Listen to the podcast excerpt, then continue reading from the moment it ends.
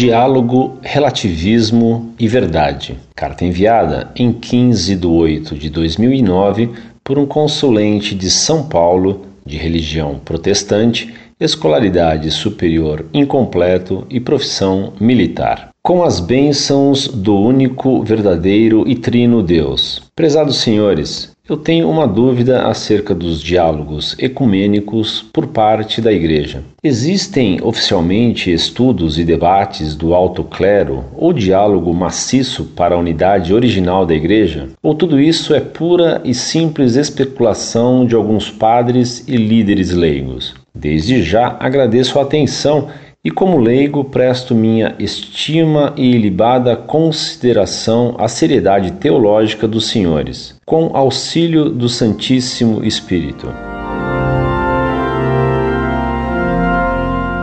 Muito prezado, salve Maria. Obrigado por suas palavras de apreço por nosso trabalho. Tal apreço é tanto mais valioso quanto é insuspeito por provir de uma pessoa que se afirma protestante. Você me pergunta pelo diálogo. Essa palavra não existe na Sagrada Escritura e nem na tradição.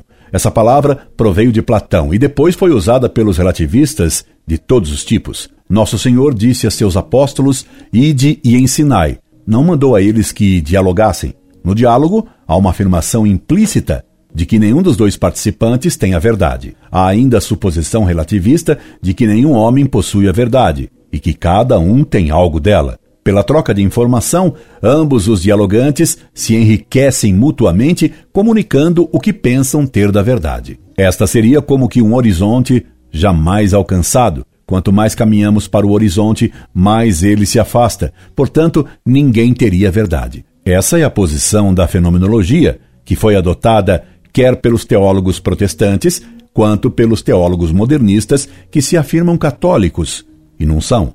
Por isso, o diálogo não converte ninguém. O diálogo, negando possuir a verdade, afirma o relativismo. Os que defendem o diálogo não podem admitir que nosso Senhor Jesus Cristo seja a verdade. Por isso, o diálogo jamais converteu e jamais converterá ninguém, porque nega que se possa ter a verdade. Os dialogantes se tornam escravos do relativismo, pois que não admitindo a verdade, nem a possibilidade de tê-la, jamais poderão ser libertados por ela, pois Cristo nos disse: A verdade vos libertará. Daí esse eterno e inoperante dialogar que a ninguém convence. Um abraço, amigo. Escreva-me sempre. Incorde e aso sempre, Orlando Fedeli.